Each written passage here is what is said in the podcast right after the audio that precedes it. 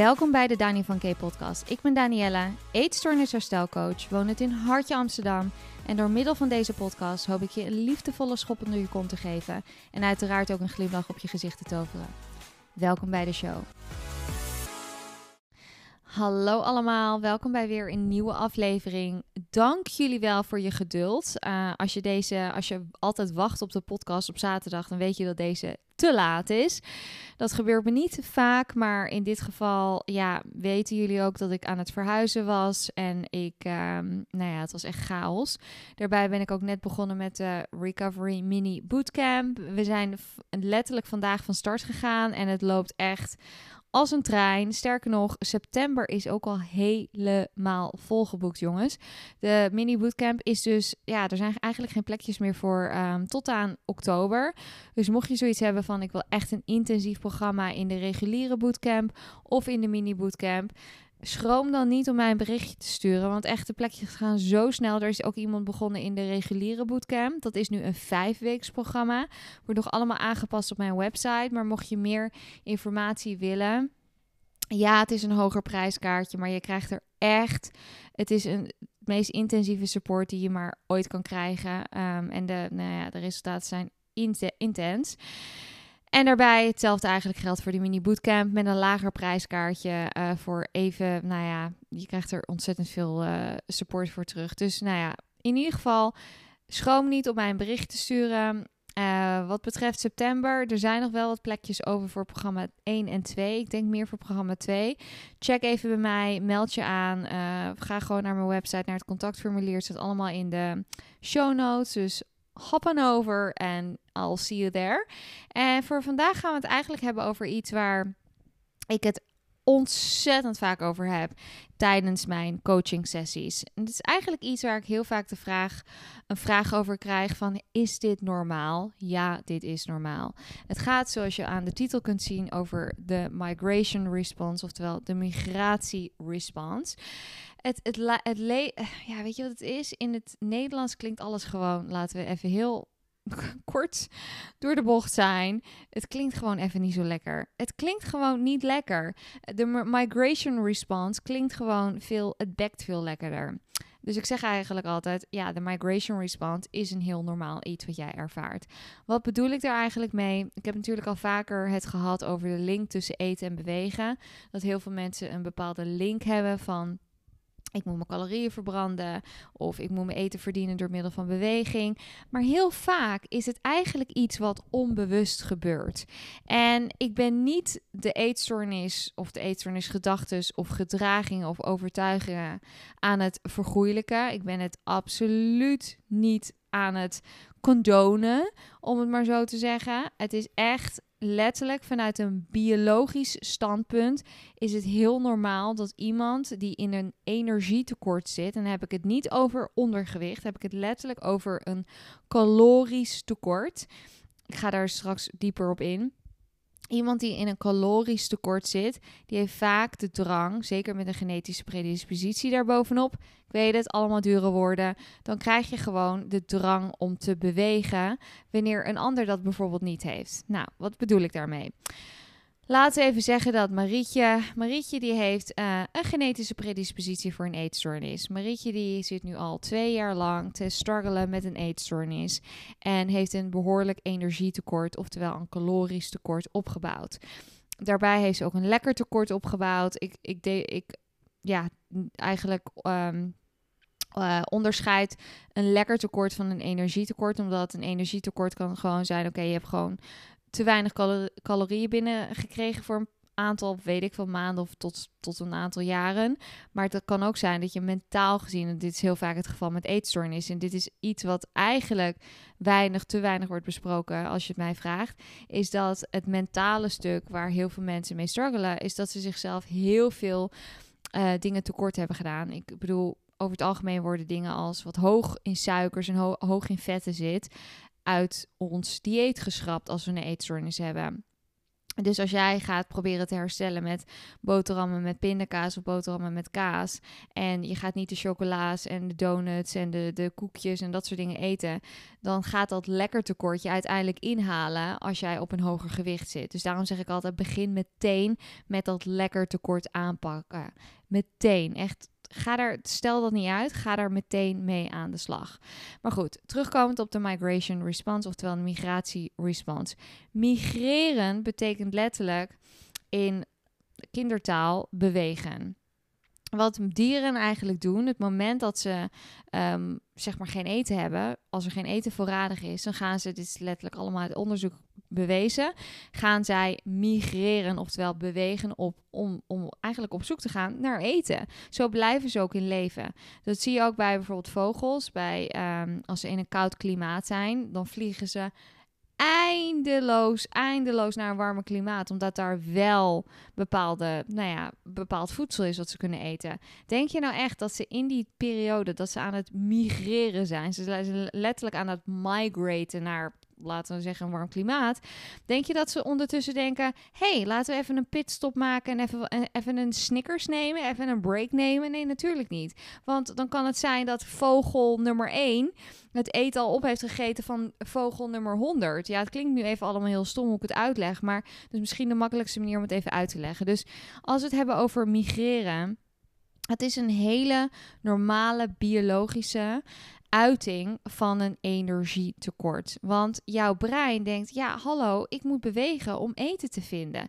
Wat je ook vaak ziet, is dat mensen ontzettend veel met eten bezig zijn. Dus bijvoorbeeld het heel fijn vinden om uh, omringd te zijn met eten, en maar het eigenlijk zelf niet opeten. Dus bijvoorbeeld te bakken voor anderen, of eindeloos door de supermarkt heen te lopen en echt een uur te doen over boodschappen, terwijl eigenlijk in feite hoort boodschappen doen nou, niet langer dan, uh, ik zou zeggen, een kwartiertje te duren. Maar, en dat zie ik ook bij cliënten, hoe verder ze in herstel zijn, hoe korter ze er eigenlijk erover doen om boodschappen te doen. Want ja, hoe leuk is het nou uiteindelijk om boodschappen te doen? Helemaal niet. Maar als je een eetstoornis hebt, is het een feestje. Want ja, je, zit, je bent omringd door eten. En dat is het enige wat je brein wilt. Eten, eten, eten. Het enige waar je brein aan denkt is, ik wil eten. En wat doe jij vervolgens als persoon met een eetstoornis? Jij ontneemt dat het eten. Dus oftewel, het is zo'n oxymoron en het is zo'n contradictie. Is dat jouw brein wilt alleen maar eten, maar jij geeft het vervolgens geen eten. Dus wat doet het vervolgens? Het directs you into migrating. Oftewel, het wilt dat jij op zoek gaat naar eten. Dus eh, heel vaak is dat die drang om te bewegen een soort van jeuk waar je aan moet krabben. En voelt het letterlijk alsof, een, alsof het een soort ondefinieerbare drang is waar je naar moet handelen. Simpele voorbeelden zijn ook bijvoorbeeld tien keer naar de keuken gaan om iets te pakken in plaats van één keer. Of dus de, altijd maar de, de trap te pakken in plaats van gewoon de lift te pakken. Um, een extra rondje te lopen terwijl dat helemaal niet moet. Ik bedoel, ik ken zo, ik heb zoveel cliënten die nu ook in de mini bootcamp zijn gestart. Die zeggen van, ik word helemaal gek van mezelf. En nu dat ze eindelijk de toestemming krijgen van iemand, en dat ben ik dan in dit geval, die zegt, je moet echt stoppen. Je moet echt cold turkey stoppen met die lower level movement. Je moet echt stoppen met dat migraten. Dat vinden ze eigenlijk stiekem heerlijk om te horen. En dat, dat gebeurt dan ook. Dan stoppen ze ermee. Maar alsnog, die drang kan er wel heel erg zijn. Hoe kom je er vanaf? Nou ja, letterlijk door A, meer te gaan eten. Dus nutritional rehabilitation is echt key. Dat is letterlijk de way out om niet meer die continue eigenlijk ja, drang te voelen.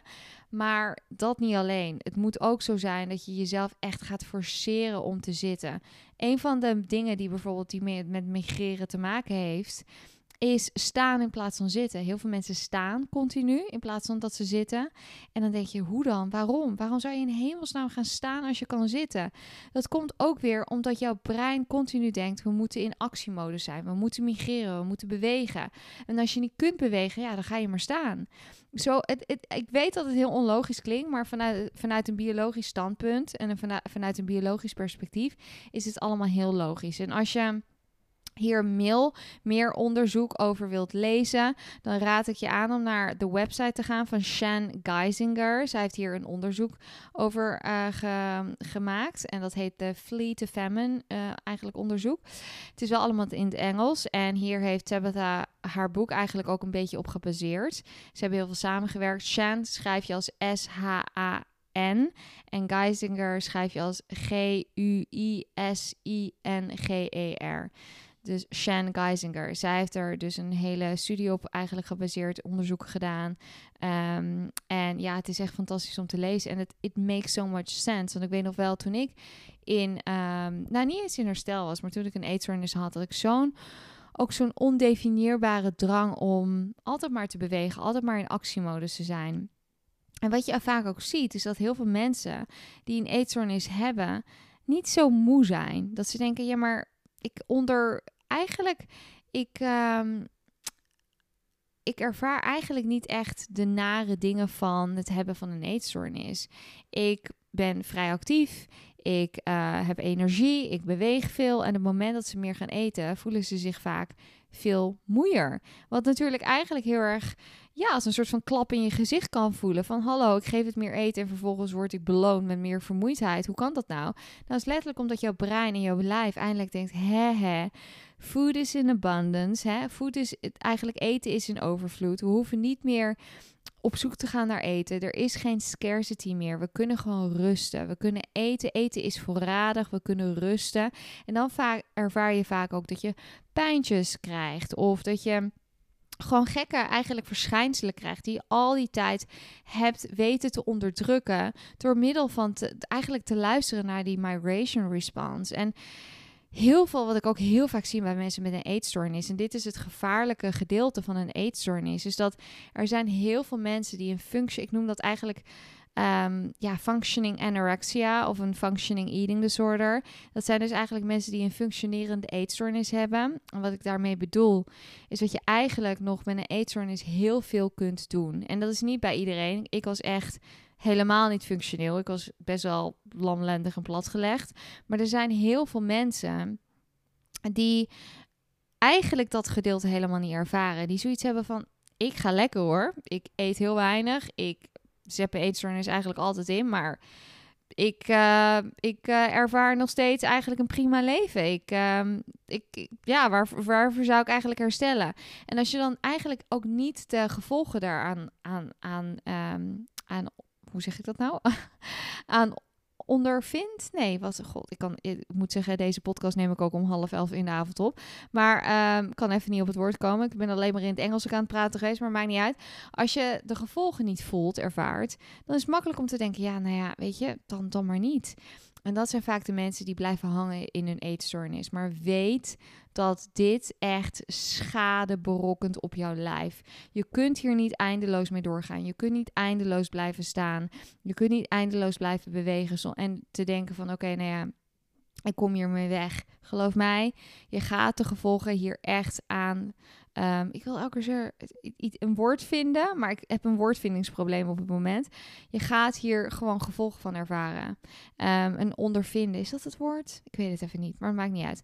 En ja, je komt er gewoon niet meer weg. Maar dit is eigenlijk het geval waar ik, al, waar ik het al vaker over wil hebben, is dat het hele beweegproces en de drang om te bewegen en altijd maar het gevoel hebben in die actiemodus te staan, is vanuit een biologisch perspectief dus heel normaal. Is het normaal gedrag? Uiteraard niet. Nee. Moet je er iets aan doen? Ja. Dat is meer eten.